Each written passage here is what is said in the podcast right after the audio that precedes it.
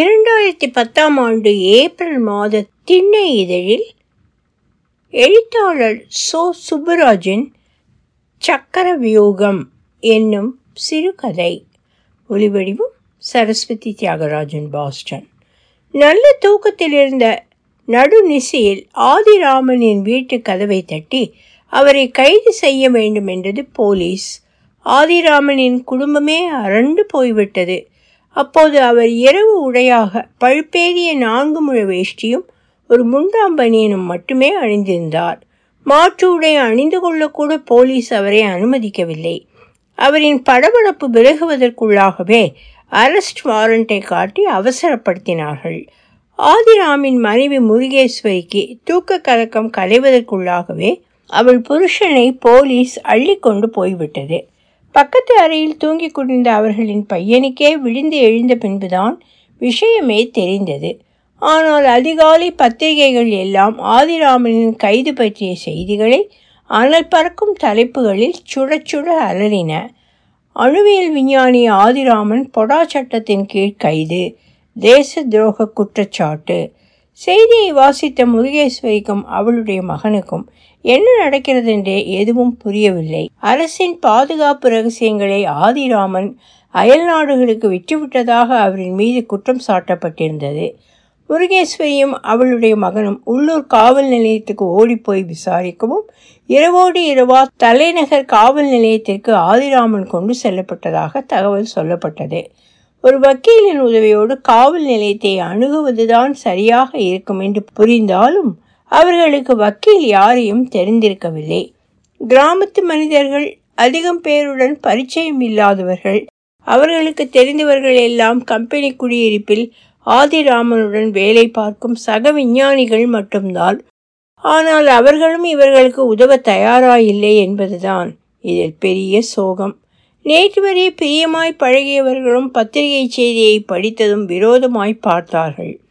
இறக்கம் சுரக்க சில ஈர நெஞ்சுக்காரர்களும் எங்கே ஆதிராமனுக்கு உதவ போய் தங்களையும் சந்தேகப்பட்டு தேச துரோக சதியில் சம்பந்தப்படுத்தி விடுவார்களோ என்று பயந்து நமக்கேன் வம்பு என்று நல்ல பிள்ளைகளாய் ஒதுங்கி கொண்டார்கள். முட்டி மோதி ஒரு வழியாய் முருகேஸ்வரி அவளுடைய மகனுடைய கல்லூரி நண்பனின் உதவியுடன் ஒரு வக்கீலை அழைத்து கொண்டு காவல் நிலையத்துக்கு போய் விசாரித்தால் பொடா என்றும் தேசிய பாதுகாப்பு என்றும் பெரிய பெரிய சட்ட வார்த்தைகளை பேசி போலீஸ் பயமுறுத்த இவர்கள் அழைத்து போன கத்துக்குட்டி வக்கீல் மிரண்டு போய்விட்டார். ஜாமீனில் கூட விட முடியாது என்று போலீஸ் வம்படியாய் மறுத்துவிட தங்களின் விதியை நொந்தபடி வீடு வந்து சேர்ந்தார்கள். இருவருக்கும் பிழிய பிழிய அழ மட்டுமே முடிந்தது. அழுவதையும் வீட்டிற்குள் முடங்கி கொண்டு மட்டுமே செய்தார்கள். தெருவில் இறங்கினால் எதிர்படுபவர்களின் முகங்களில் கசியும் ஏளனமும் பரிதாபமும் ரொம்பவே வதைத்தது. குற்றமும் சுற்றமும் இவர்களை குற்றவாளிகளாய் நோக்க வீடையே சிறையாக பாவித்து ஒடுங்கி போனார்கள். காவல்துறையின் பெரிய அதிகாரிகள் ஐந்து பேர் ஆதிராமனை சூழ்ந்து கொண்டு முதலில் கேள்விகளால் வருத்தெடுத்தார்கள். என்ன உங்கள் திட்டம்? இன்னும் யாரெல்லாம் இந்த சதியில் சம்பந்தப்பட்டிருக்கிறார்கள்? எத்தனை லட்சம் டாலர் உங்களுக்கு கிடைத்தது? சுவிஸ் பேங்க் ரகசிய கணக்கு எண் என்ன?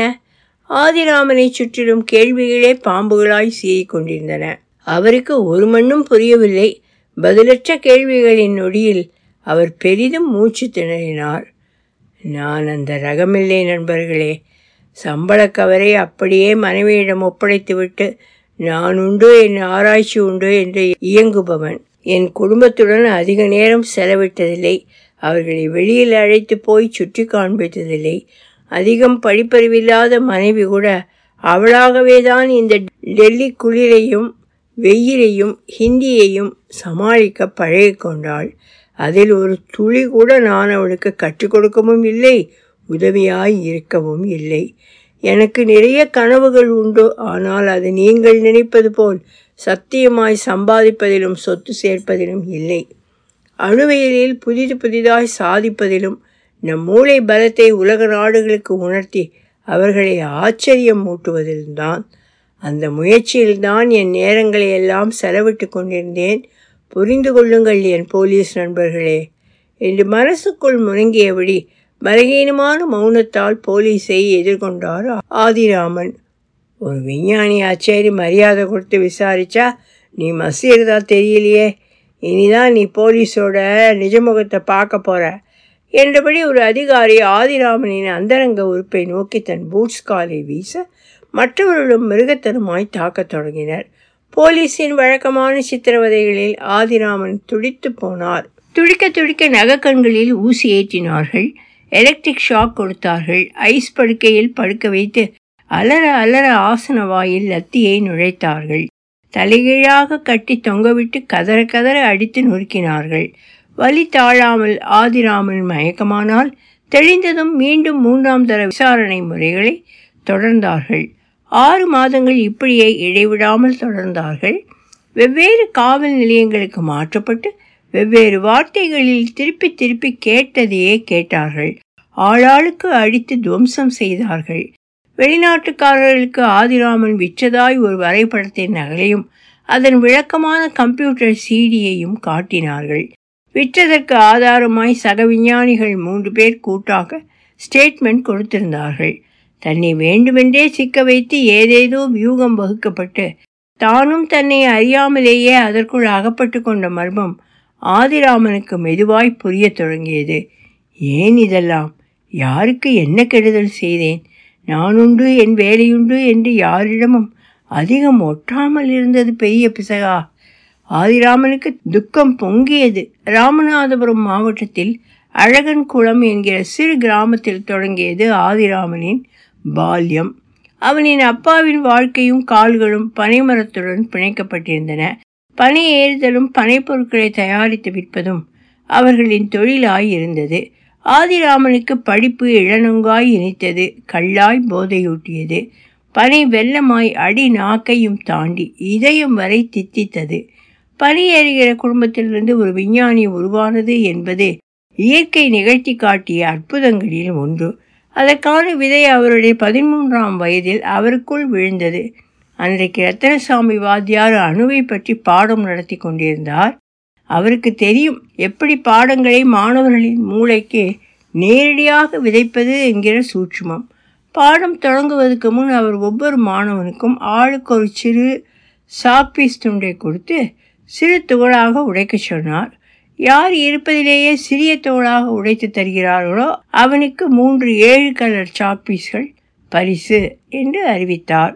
மற்றவர்கள் சிறிதும் பெரிதுமாய் உழைத்து ஆசிரியரிடம் காண்பிக்க ஆதிராமன் ஒரு புள்ளி அளவிலான தோலை பேப்பரில் வைத்து நீட்டினான். ஆதிராமனுக்குத்தான் பரிசு கிடைத்தது. அப்புறம் ரத்தனசாமி ஆசிரியர் பாடத்திற்குள் புகுந்தார். இப்போ ஆதிராமன் உழைத்து கொடுத்ததையும் கூட இன்னும் பல லட்சத் தோள்களாக உடைக்க முடியும். கண்ணுக்கே புலப்படாத சக்தி வாய்ந்த மைக்ரோஸ்கோப்புகளின் மூலம் மட்டுமே பார்க்க முடிகிற மிக நுண்ணிய துகள்தான் அணு என்பது.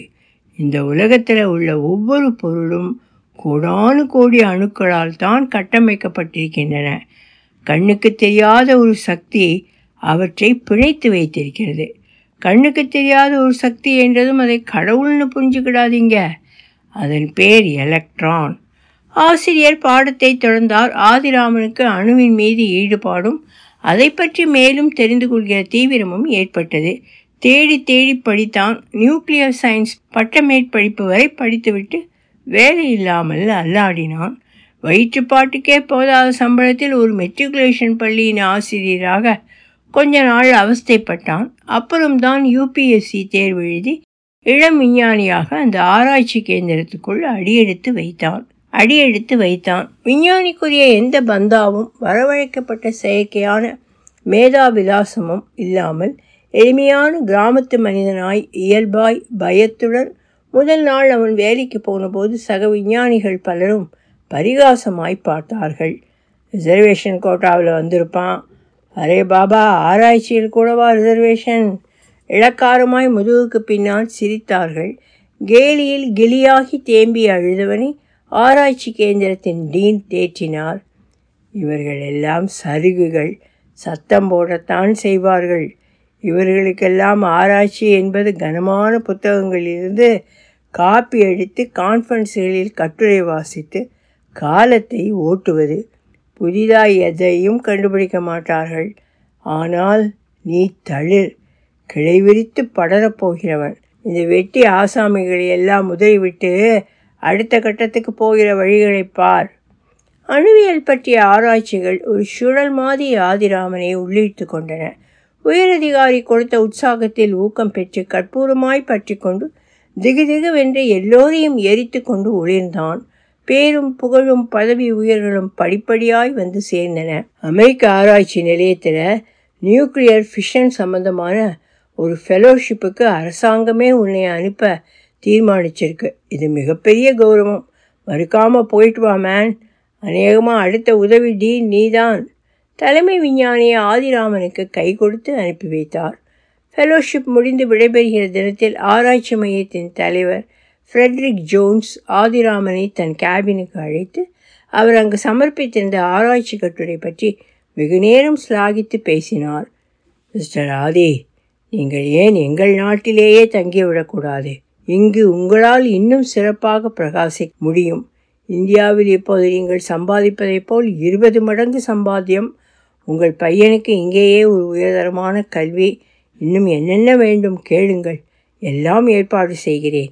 உங்களை மாதிரி விஞ்ஞானிகளுக்கெல்லாம் இங்குதான் சிறப்பான மரியாதைகளும் வாழ்க்கை வசதிகளும் கிடைக்கும். சரியென்று சொல்லுங்கள். உங்களின் அன்பிற்கும் அழைப்பிற்கும் ரொம்பவும் நன்றி ஜோன்ஸ். ஆனால் என்னை மன்னித்து கொள்ளுங்கள், உங்களின் ஆஃபரை என்னால் ஏற்றுக்கொள்ள முடியாது. அரசாங்க செலவில் இங்கு கற்றுக்கொள்ள வந்தவன் நான். இங்கு அறிந்து கொண்டதை அங்கு போய் இன்னும் மேம்பட்ட தரத்தில் அமல்படுத்தி பார்க்க வேண்டும். ப்ளீஸ் என்னை விட்டுவிடுங்கள்.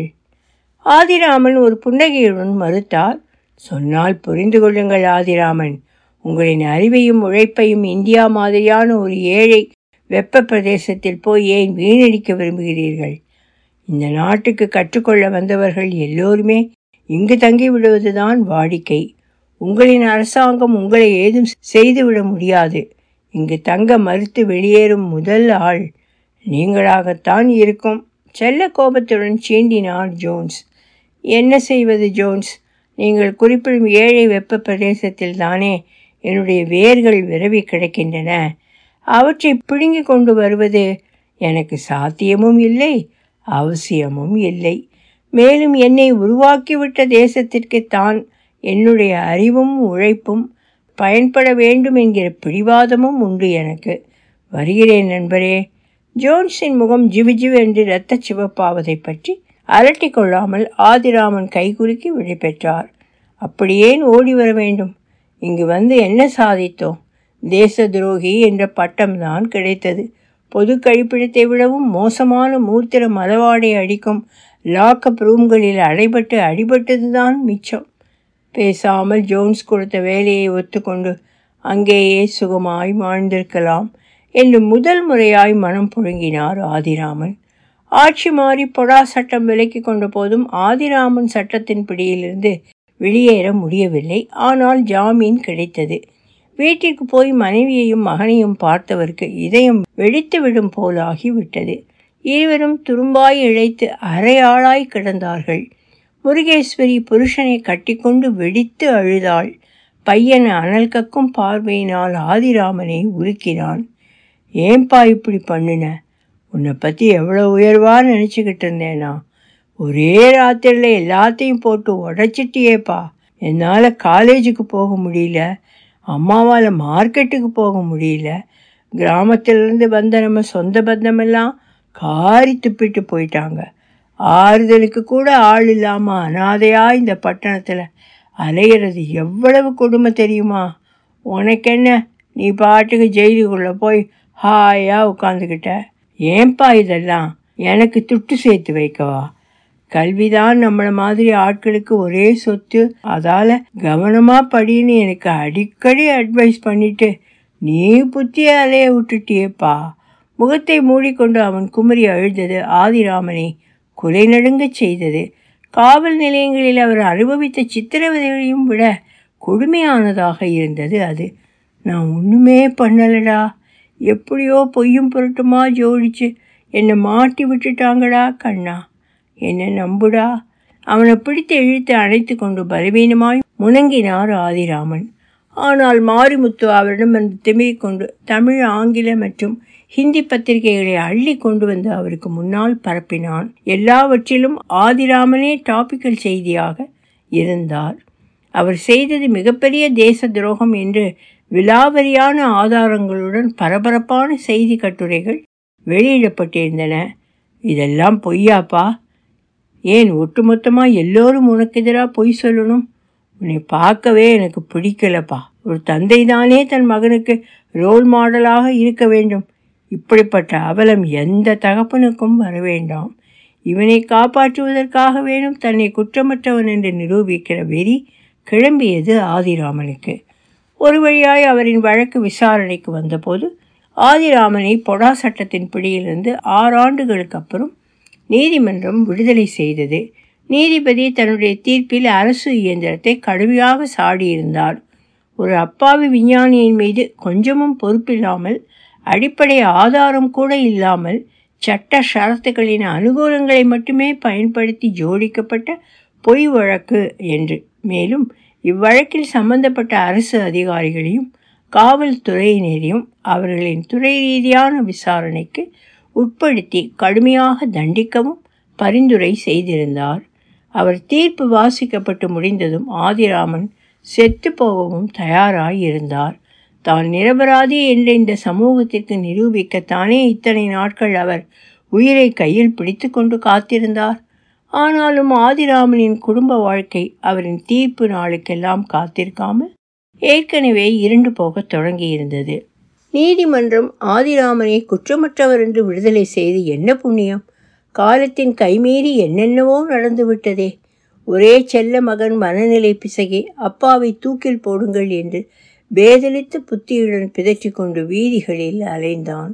மகனின் பரிதாப நிலையை காண சகிக்காமல் முருகேஸ்வரி எப்போதோ தற்கொலை செய்து கொண்டு செத்து போயிருந்தாள். ஆதிராமன் உடல் மனம் எல்லாம் சோர்ந்து வீட்டிலிருந்த போது அந்த பெண் அவரை அணுகினாள். துருதுருவென்று அலைப்பாயும் கண்கள் அவளுக்கு. பத்திரிகை அல்லது டிவியின் நிருபராக இருப்பாள் என்று நினைத்து சத்தம் போட்டார். எத்தனை தரம் சொன்னாலும் ஏன் யாருமே புரிந்து கொள்ள மாட்டேன் என்று அடம் பிடிக்கிறீர்கள்? யாருக்கும் என்னால் பேட்டி தர முடியாது. போலீஸ்காரர்களை மட்டும் விசாரித்து ஏதோ மர்ம கதை போல திரித்து திரித்து எழுதித்தானே என் மகனை பைத்தியமாக்கினீர்கள். என் மனைவியை சாவை நோக்கி தள்ளினீர்கள். இன்னும் உங்கள் பசி அடங்கவில்லையா? தயவுசெய்து என்னை தனியாக விட்டுவிட்டு வெளியே போய்விடுங்கள். கைகூப்பி கெஞ்சினார். அவள் மிக அமைதியாக சொன்னாள், மன்னிக்க வேண்டும், நான் நீங்கள் நினைக்கிற மாதிரி நிருபர் இல்லை. உங்களின் மன வலிக்கு மருந்து போட வந்திருக்கிறேன். என் பெயர் கேத்ரீன். ஃப்ரெட்ரிக் ஜோன்ஸ் என்னை உங்களிடம் அனுப்பி வைத்திருக்கிறார் என்றபடி ஒரு மூடிய உரையை கொடுத்து பவ்யமாக வணங்கி நின்றாள். உரையை உழைத்து படித்ததும் எந்த உணர்ச்சியும் முகத்தில் காட்டாமல் உரையை மூடினார் ஆதிராமன். உள்ளே ஆதிராமன் ஃப்ரெட்ரிக் ஜோன்ஸின் ஆராய்ச்சி நிலையத்தில் பணியில் சேர்வதற்கான அப்பாயின்மெண்ட் ஆர்டரும் விசா விண்ணப்பத்திற்காக பேப்பர்கள் மற்றும் ஏர் டிக்கெட்டும் இருந்தன. அந்த வெளிநாட்டு பெண்ணை உற்று பார்த்தபடி சொன்னார் ஆதிராமன், மிஸ்டர் ஜோன்ஸிடம் சொல்லுங்கள், அவர் கொடுத்த வேலையை நன்றியுடன் நான் ஒத்துக்கொண்டதாக. எவ்வளவு சீக்கிரம் முடியுமோ அவ்வளவு சீக்கிரம் அங்கு வந்து நான் வேலையில் சேர்கிறேன். இந்த நன்றிகட்ட தேசத்துக்கு விசுவாசமாக இருந்து நான் அனுபவித்த பலன்கள் இந்த ஜென்மத்திற்கு போதும். அவள் ஒரு துள்ளலுடன் கிளம்பி போனாள். கேத்ரீன் தான் தங்கியிருக்கும் உயர்தர ஹோட்டலின் தனி அறைக்குள் போய் தாழ் போட்டு கொண்டு தீப்பெட்டி சைஸில் இருந்த கைத்தொலை பேசியில் எண்களை ஒற்றி காதோடு வைத்து கொண்டு மெல்லிய குரலில் பேசினாள்.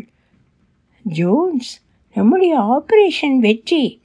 மிஸ்டர் ஆதிராமன் நம்முடைய தேசத்திற்கு வந்து வேலையில் சேர சம்மதம் தெரிவித்து விட்டார். எதிர்முனையிலும் சந்தோஷமும் மகிழ்ச்சியும் குரலிலேயே பொங்கியது. வெரி குட், வெரி குட், நீதான் இதை முடித்தாய். எல்லா புகழும் உனக்கே. நான் என்ன செய்தேன் ஜோன்ஸ்? நீங்கள் போட்டு கொடுத்த பாதையில் பயணம் செய்தேன். ஆதியின் சக விஞ்ஞானிகளும் அரசியல்வாதிகளும் அபாரமாய் ஒத்துழைத்து நம்முடைய வேலையை மிக சுலபமாக்கி விட்டார்கள். அதுவும் சரிதான். ஆதிதான் புவர் ஃபெல்லோ. அன்றைக்கே அவரை நம் ஆராய்ச்சி நிலையத்தில் வேலையை சேர்ந்து விடும்படி எவ்வளவோ எடுத்து சொன்னேன். அவர்தான் புரிந்து கொள்ளவே இல்லை. தேவையில்லாத சித்திரவதைகளையும் அவமானங்களையும் அனுபவித்த பின்பே இறங்கி வந்திருக்கிறார். சரி, இனியும் நீ அங்கிருப்பது அவசியமில்லை. நாம் அமைத்த குற்றவியோகத்திற்கு உதவி புரிந்த எல்லோருக்கும் எலும்பு துண்டு உண்டு என்று உறுதியளித்துவிட்டு சீக்கிரம் இங்கு வந்து சேர். நான் அவர்களின் இரகசிய கணக்குகளில் டாலர்கள் வரவு வைத்து விடுகிறேன். கைத்தொலைபேசியை அணைத்துவிட்டு கேத்ரீன் தன் அடுத்த கட்ட வேலைகளுக்கு ஆயத்தமானாள். ஒலிவடிவும் சரஸ்வதி தியாகராஜன், பாஸ்டன்.